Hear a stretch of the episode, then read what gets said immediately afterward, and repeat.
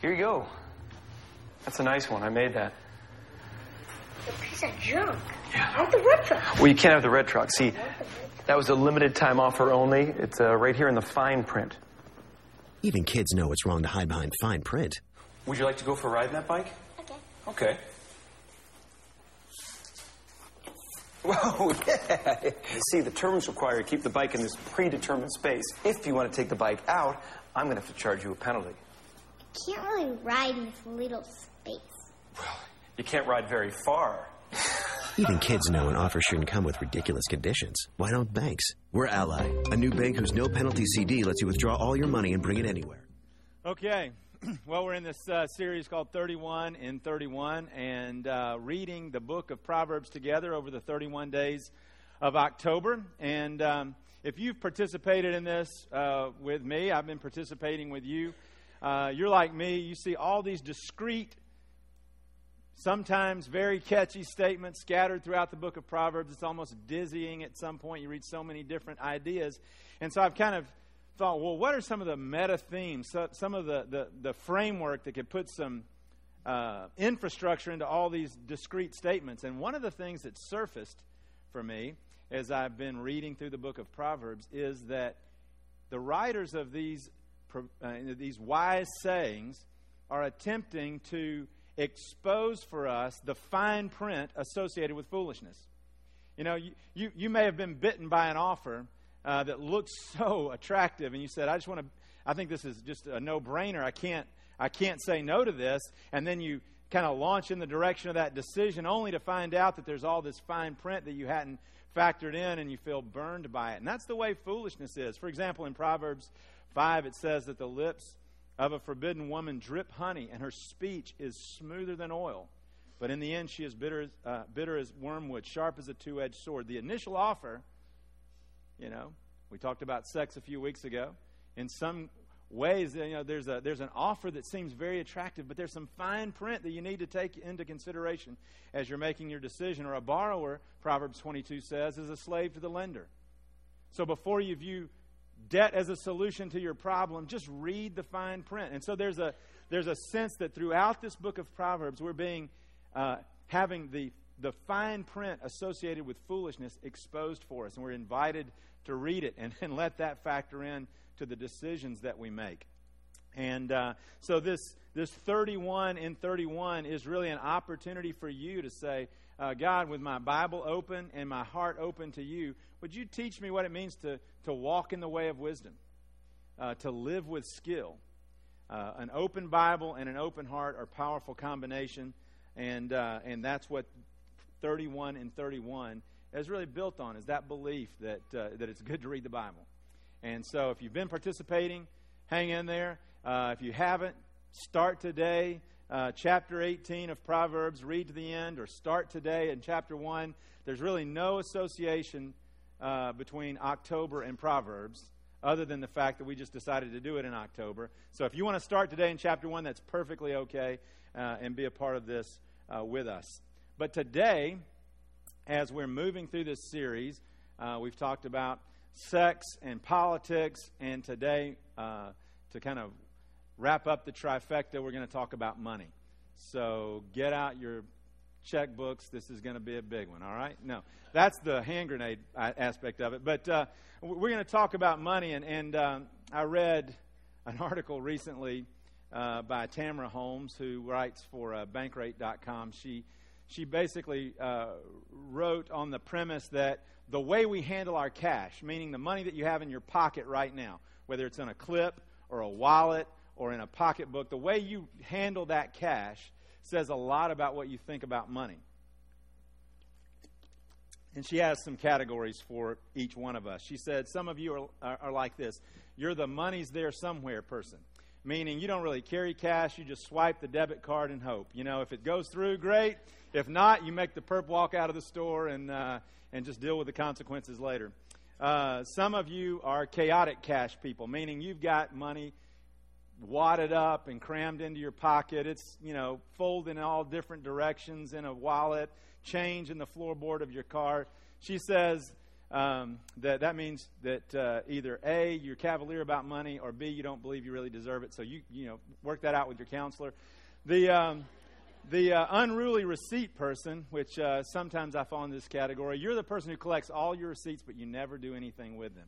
You know, you're just, you, you take all the data in, but it never really influences decisions or behavior or anything like that. And then finally, there are those that she calls the file folder funds person. Now, what this means is that you take your, your money, the precious money that you've been given, and you make sure it's all nice and smooth, and you stack it in your wallet in dollar denominated order, and uh, you know exactly where every penny is every day. She says, You have great control over your funds, but you're probably scary to be around. So that is uh, the file folder funds person. So I don't know if any of that's true, but I do know that her premise is basically true, which is that our money and the way we relate to it says a lot about who we are and what we value. And so this morning, what we want to kind of push into a little bit is what's the state of your relationship with your money?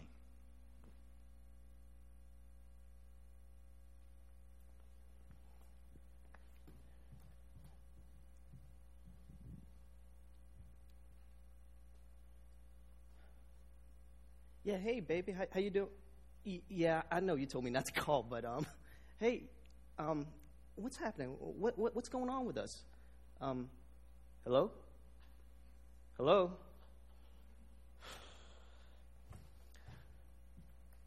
My money's been acting funny lately. Just strange and usual. Okay, look, look, I admit, I'm not totally surprised. This isn't the first time that every now and then I can expect money to disappear for a while. But watch me smile when I see her back in my hands. But my money's been acting funny lately. And not ha ha funny. I'm talking strange, weird, different type of funny. And this time money's gone all out. Uh, leaving me and showing up and leaving just as quickly as she came. Ignoring me. Sometimes treating me like a poor man. What did I do, boo? All I ever did was loved you. Maybe too much. Because now it's like, now it's like we're not cool anymore. What have I done, money?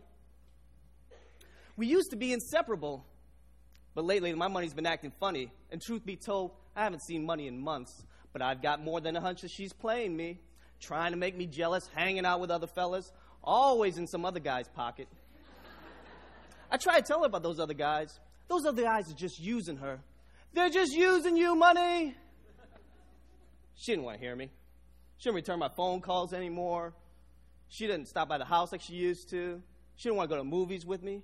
She doesn't even want to go with me to get something to eat. And you know a fella can't eat without money. Okay, I need you. My life revolves around you. I can't replace your money. Believe me, I've tried. There's only so much bread and water I can take. Call me spoiled, but I remember the days when we people used to see us at the hottest clubs, expensive restaurants, all the high priced stores. I made sure I looked good with money. I treated you right. I never abused you. Or did I? Money, did I abuse you? Did I love you too much? Did I get used to you hanging around and now you're giving me a taste of what it feels like to live without you? P- people still think we're tight. They still ask about you.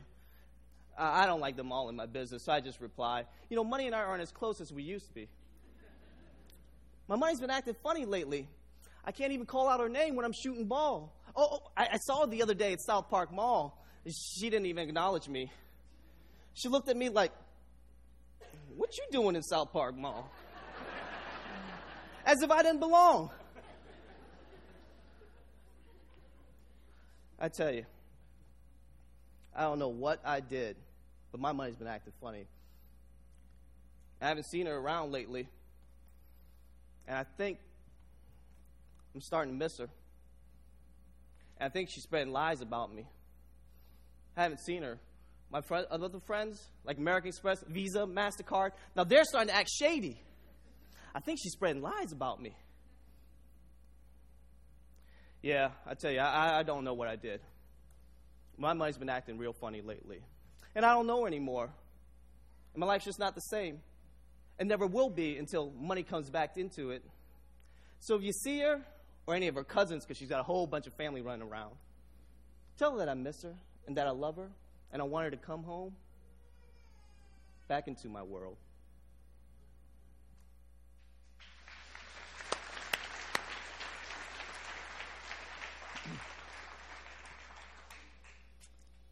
So, you know, if you're like me or like Simon, your money's been acting funny, and it's really kind of heightened this issue uh, lately about our relationship with our money. And I believe that that's what Proverbs really speaks into is what is the nature of your relationship with money and how is money affecting all the other relationships around you. And so what I've done over the last couple of weeks as I've been reading along in Proverbs with you is I've just kind of cataloged all the the statements that are made there about money. And I did exactly what you would do if you're going to write a talk uh, from Proverbs about money. Is I put all those verses in a in an Excel file, and I created a column uh, called category, and I started categorizing all of those verses, and I came up with three. Uh, that there's uh, there's some of these verses that really talk about my relationship with money as it relates to my heart. What do I believe about money? Some of these verses talk about my relationship with my money in my head. How do I think about money? And uh, what, what should I, what is a wise person, how does a wise person make financial decisions? And then some of the verses have to do with money in my hands. What do I do with my money? And so that's kind of what we're going to walk through this morning is, uh, is money as it relates to our heart, our head, and our hands. Okay? So to start with, what do you believe about money? What does Proverbs say about money and your heart? Well, Proverbs teaches us one very powerful lesson uh, about money and our hearts. Uh, Proverbs teaches us that money, money, can rival Christ for the affection of our hearts. Think about that. Money can rival Christ for the affections of our hearts. Proverbs chapter 18, which is really the kind of the, the core passage for this uh, talk this morning says this as it relates to our money. It says, The name of the Lord is a strong tower. The righteous run to it and are saved. The wealth of the rich is their fortified city. They imagine it an unscalable wall. Now, what's happening in that? The writer is really holding in contrast, you know, two different perspectives, two different beliefs uh, one heart that is resting in Christ, resting in God, and another heart that's seeking shelter uh, in financial security or in money that's stashed away for the future. The name of the Lord, uh, the writer says, uh, in, in, in, referencing the name of the Lord, is, is talking about the character of God, who He is, what He's promised. God Himself is a strong tower. Think about sort of a, a, a castle on a high hill that you would run to for security if you were threatened by an enemy. So, for one, the name of the Lord, God, His character, who He is, what He's promised, what He said to you about Himself and about His love for you. The name of the Lord is a strong, safe, secure tower. And you can run there and be saved. But rivaling that is this belief imaginary belief that uh, our wealth can be a fortified city uh, and an unscalable wall. So, money can rival Christ for the affection of our hearts. Where do you run when you feel threatened? What do you believe about security? Do you believe that your money is ultimately your safety net? I want to have money stashed away so that I can face the future with confidence. See that contrast of a heart resting in the character and promises of God and seeking shelter in financial security is really at the heart of the matter of our relationship with our money. One is real, there really is safety to be found in running to the name of the Lord, and one is imaginary. Uh, there really isn't security. That unscalable wall can be scaled. We've all learned that recently, if not before. That that shelter that we seek in financial security is only imaginary. So, who or what is your strong tower? Really is a question of rivalry. Does, does Christ own the affections of your heart, or is there a rival in your pocket called money. Proverbs 10:3 says that the Lord does not let the righteous go hungry. So that when our hearts have settled this issue of where life is found, we can live with peace and confidence because we know there's that, that God will provide all that we need to accomplish all that He has for us. We can locate our faith in who God is and in what He's promised. The degree to which a stock market crash or a stock market run up can cause us anxiety or euphoria is really the degree to which our faith may, in fact, not be resting in the name of the Lord, but in fact resting in our money. See, when I evaluate my relationship with money, I get a glimpse of the location of my faith. If, when your financial security or your sense of affluence is threatened, and you become angry or anxious or insecure, then you can conclude that at the level of the heart, and to some degree, you believe that money is the source of security, significance, and life, that it really is the strong tower. And in that moment, it is a rival to Christ for the affections of your heart. Listen to this verse from the Proverbs. This is one of those verses that just exposes us for the frauds that we often are. It says, Proverbs 10, verse 7 One pretends to be rich, but has nothing. Another pretends to have nothing or pretends to be poor, yet has great wealth. Now, I don't think that that's a contrast of good and bad. I think he's describing two people who have an unhealthy relationship with their money. On the one hand, you have someone who is externalizing uh, their significance, and they're playing a grown up version of dress up. You've done it. I mean, not out loud, but to yourself, just go ahead and admit it. You've done it. You've pretended to be something more than you are, or to have something more than you have, in order to fit in, or to be accepted, or to be part of the group. You know, you've dressed up to go to South Park Mall so that you don't get that scour from somebody else who's like uh, Simon's money going, What are you here? You don't look like you belong. So you've done that. I've done that. We've all done pretend dress up things like that. And, uh, and that, that's what this verse is describing is someone who thinks their identity is sort of externalized into what they have and the experiences that they've put together. Uh, we have three or four boxes just crammed full of dress up clothes that we've collected over the years. Uh, you know, all kinds of things that, that kids love to, to, to, to pull out when they come to our house and dress up like a princess or dress up like a cowboy or a dragon slayer, whatever they could come up with in their imagination. There's some kind of costume in that box that they can put together to, to match their imagination. And that's perfectly normal. They're kids, they're playing dress up. But some of us are still playing dress up because we believe our identity is in our experiences and what we appear to have, how we're perceived by other people, because we really haven't settled this rivalry in our hearts between God as our strong tower and the illusion of money as a strong tower. So there's this person who's externalizing their significance and pretending or dressing up as something that they really aren't. There's a person who's internalizing their significance. And they love to be underestimated. In fact, they, uh, when, when you underestimate them, it makes it all the sweeter. The secret knowledge of their financial strength, all the sweeter. It makes that secret so delightful because uh, you've underestimated them. In either case, money is elevated from a means of doing good, that we're going to talk about in a few minutes, to a means of self justification or identity creation.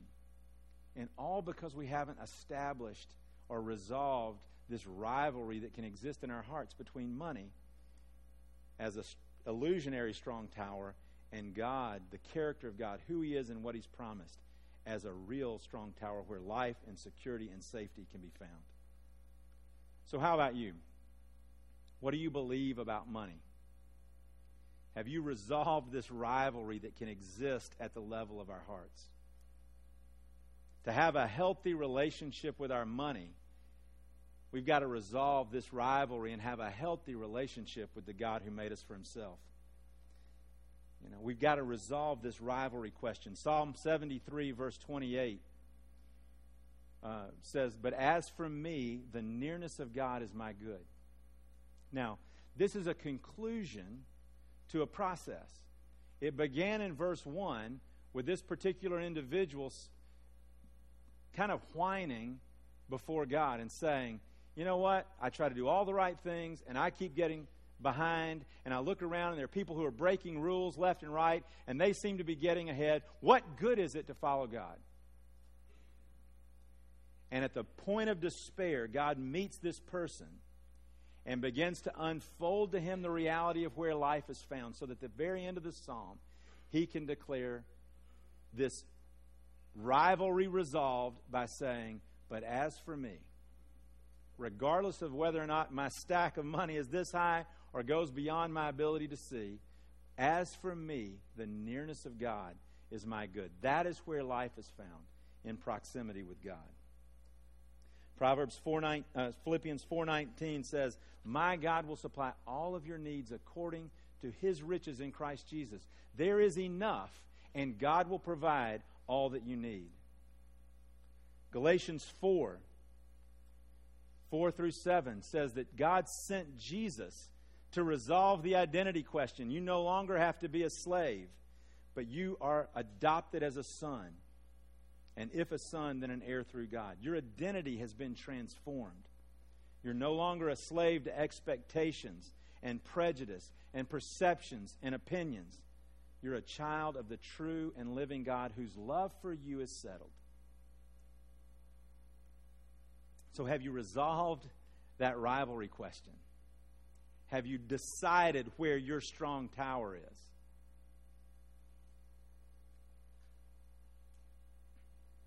A couple of final thoughts about the heart issues as it relates to our relationship with money. This really has nothing to do with how much or how little money you have. That's not the point here. It has everything to do with your relationship with money. Some of us may need to look for ways to make more money. You know, job retraining, a second job, uh, uh, you know, trying to network into a better opportunity. Some of us may need to remove ourselves from a rat race of a job that pay, pays incredibly well in order to invest in some things that have been neglected. So don't conclude from this that I'm saying that having more money is bad and having less money is good. I am saying that the question isn't about the amount of money you hold, but the degree to which your money has a hold on you and on your heart.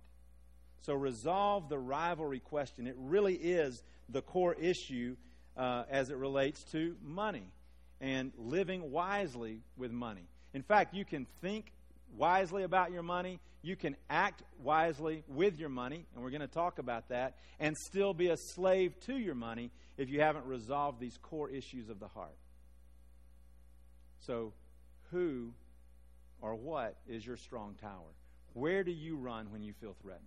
The name of the Lord is a strong tower. You can run there and you will, in fact, actually be safe. Or you can continue to run to an illusion of an unscalable wall that will eventually break down and disappoint. So that's the heavy piece. That's the issue of the heart that has to be resolved. So let's move on to a couple of practical issues of how you think and how you act uh, with your money.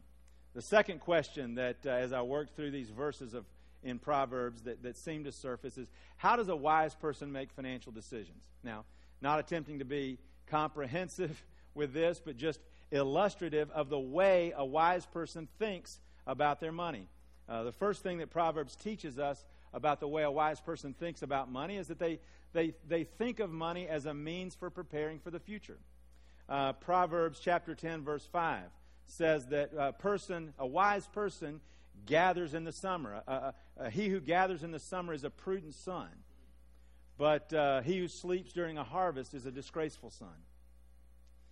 You know, a wise person thinks about their money this way it's not always going to be harvest time. You're going to encounter some winter seasons. There is seasonality woven into the fabric of the world that God has made for us to live in. And a wise person understands that and thinks about that as it relates to their money. Now, a personal, you know, just confession, reality, anecdote, I don't know what category to put it in, but I am a reluctant saver. I'm a reluctant retirement planner because I like right now, by the way. I mean, now is real, now is here, now is good, you know, so let's do things right now and uh, let tomorrow worry about itself. Uh, so uh, that's kind of where I am. And, and, and in fact, is I kind of like working. So I don't even like to imagine not going to work or not being a part of some kind of labor. You know, I really enjoy that. But uh, the more gray hair I get and this unexplained pain in my shoulder that I really can't come up with a, uh, an explanation for uh, lets me know that I'm mortal. And there may be a day when I can't work. And so, to what degree am I going to be prepared for that probability, if not eventuality? You see, a wise person views money as a means for preparing for the future. Now, if you haven't resolved the heart question, if you haven't resolved the, this rivalry at the level of the heart over uh, God and your money, you will either over prepare or under prepare for the future. You will use your money, uh, you will use preparing for the future as an excuse to hoard and over prepare for the future so that you can eliminate you know any threat uh, uh, or any uh, potential um, uh, attack on your security, or you will under prepare for the future and squander the opportunity that you have to prepare for it. So, even as we think about our money, we're always brought back to the heart and what we believe about our money. So, it's wise to think about the future as it relates to our money, and that's really an issue of margin, building appropriate margins into our financial life. So, a wise person thinks about their money as a means for preparing for the future. A wise person thinks about their money as a means for doing good. That really, that's what we've been given. Uh, this, this money comes to us as a means for doing good, a means for providing an inheritance for the next generation, the writer of Proverbs says in chapter 10, verse 22. That a good man thinks about the future and, and views his money as a means for preparing an inheritance for his children, for the next generation. Uh, money can be a way of blessing the next generation. But again, this is another example of the way we can't detach our thinking about our money from our belief. Um, if I haven't resolved the heart issue and, uh, uh, around my money, uh, I'll become like people that I've seen who use inheritance as a means of manipulation.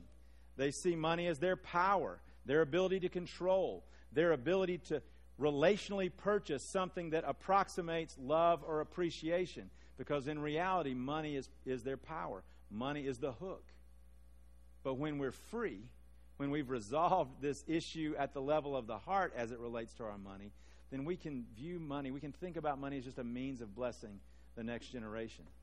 Not only is means of uh, money a means of doing good for the next generation, money is a means uh, for doing good to those in need. Proverbs 14:31 that when we're generous to those in need, we honor our Maker. So, money is a means of doing good, especially the kind of good that is directed at those in need. And I heard a, a preacher, and uh, believe me, there are plenty of ways to misunderstand what he said uh, and what uh, I'm about to repeat. He said, If God can get it through you, he'll give it to you. So, just think about that and all the ways you could misinterpret uh, that and go off in a bad direction. But I do know this that part of the reason he gives it to you is to get it through you. It's a means. It's a means of doing good, especially the kind of good that's directed at those in need. So that's how a wise person thinks about their money. They see it as a means for preparing for the future. They see it as a means for doing good uh, to, for the next generation and for those in need. So, what does a wise person do if that's the way a wise person thinks about their money, what does a wise person do with their money? Well, let me just bullet a couple of issues that are kind of elevated in the book of Proverbs, and then we'll wrap up. The first thing that it says uh, that we need to make note of is that we work hard to earn it, that there is some kind of exchange that is honorable and good and right uh, between our labor and the reward that we receive from it. Proverbs chapter 10, verse 4 says that a slack hand causes pro- poverty, but the hand of the diligent makes rich. Proverbs chapter 14, verse 23 says that in all toil, there's, there's some profit. All hard work brings a profit, but mere talk leads only to poverty. So don't be a big talker. Get up and do something. If you want a better job, work harder at the one you have. You know? Get some additional training. Set up some networking appointments. You know? Uh, all hard work brings profit. Mere talk is what leads to poverty. Um, I do sales effectiveness consulting, and one of the first things we do when we encounter uh, or uh, enter into an engagement with a client is that we begin to track sales activity because you'll not outsell the number of calls that you make and the number of appointments that you set up and the number of proposals that you deliver. And so, to some degree, if you want a certain result, you've got to get activity in line with that desired result. And that's to some degree what the Proverbs is communicating to us is that we work hard to earn uh, the money that's in, that, that we receive in exchange for our effort. Proverbs is exposing the folly, the fine print associated with the folly of mere talk. Second thing that Proverbs says about what we do with our money is that we give it generously. Proverbs 11, verse 24 and 25 says that there are some who give freely and gain even more. And then there's another who withholds unduly and comes to poverty. A generous man will prosper. A wise person recognizes that money is a means for doing good and is quick to respond to the opportunities that they're presented with. So maybe even some of the things that Mark presented us with this morning are really an opportunity for us to give generously. Um, there is one who gives generously, and their wealth isn't depleted. I mean, that's an amazing statement, but one that, that many have experienced and, and, and, and, and, known, and know to be true. And the final thing that I would say that's just sort of wisdom around how we relate to our money in terms of what we do with it that, that we capture out of the Proverbs is found in Proverbs chapter 22, verse 7. I've already referenced it. It says uh, that a borrower is a slave to the lender. A borrower is a servant to the lender. Now, what does that mean? I don't think that's a moral statement. I don't think he's attempting in this comment to distinguish right from wrong. I think he's just making a statement of fact that when you borrow, you become bound to the lender until that debt is resolved. The lender, by the fact of the relationship that you've entered into with them, has a say in every decision you make. Debt is a contract. The borrower receives from the lender because of a rational expectation for repayment, often with interest. So I don't know what that means in terms of your next automobile purchase. I don't know what that means in terms of how you might finance graduate school. I don't know what that means about how you pay for lunch this afternoon. I do know that a wise person thinks about the fine print associated with debt before they view it as a solution. Because a borrower, statement of fact, is a slave to the lender, is a servant to the lender. So, if you are wise in terms of what you do with your money, uh, you'll read the fine print as it relates as it relates to debt. So, to build a healthy relationship with our money, regardless of how it acts, uh, to build a healthy relationship with our money, we really need to address issues at the heart level in our thinking and in our doing, but primarily, you know, the place where freedom is really found is at this level of the heart. The issues of the heart are the ones that ultimately determine whether or not we live in freedom or bondage as it relates to our money. Now, you're familiar with sort of the normal distribution, right? I mean, this is kind of saying, and you know, there's there's average and there's extreme, and in, in most cases, uh, you know, most of us, in fact, I'd venture to say every one of us, live very much in the average. You know, we live very much, you know, kind of clustered around the mean. But some of us, as we live this, you know, relatively average life, do so in incredible fear of the kind of the, the worst case scenario, the negative extreme, the negative tail. And we, and we believe that money is a means to power and security that will enable us to avoid the thing that we fear the most, whatever that is that we see out there at the negative extreme. Others of us, you know, view money as a means for uh, comfort and approval as we attempt to mimic sort of the positive, positive tail. The place where we think, you know, sort of life is most richly enjoyed. And, and we view money, we pursue money, we spend money, we incur indebtedness because we believe somewhere out there we can approximate, we can mimic that positive tail, and we can have the comfort and the significance that our heart craves. Or we believe that somehow if we stash enough away or, or build up our reserves to a significant uh, level, that we can avoid the calamity that we fear. We can have the power and security in our own hands to avoid the worst case scenario. So think about that. I mean, if, if you just, in, an, in a sort of an honest evaluation right now, had to say, you know, kind of what is the state of your relationship with your money? Is it one in which money is sort of a means for comfort and or approval or money as a means for power and security?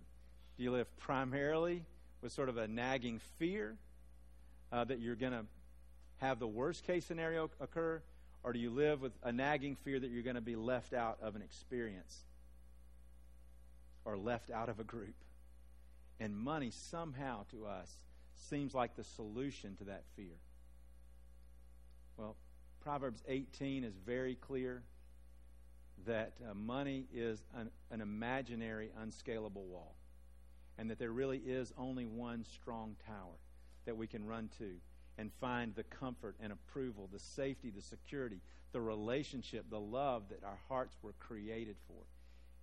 Jesus sort of reflected that same theme in John chapter 10, verse 10. He says, The thief, and in this case, the thief is any of the false gods that are listed here. Uh, they, they promise a lot, deliver little. They only come to kill, steal, and destroy. But I have come, Jesus said, that you might find life and that more abundantly. And that really is the invitation of the gospel to resolve this rivalry issue and say, God, money is a means. It's a means for doing good. It's a means for blessing the next generation. I can prepare for the future. You know, I can make wise decisions in terms of how I use it, what I do with it. But it's not a Savior. Uh, only you, Jesus, offer that promise in reality. The invitation of the gospel is to repent of money as a false God and turn in faith to the true and living God and his offer of abundant life. Let's pray together.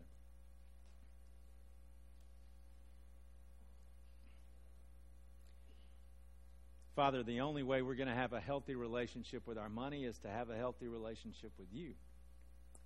And so I pray, God, that you would give us grace to turn from our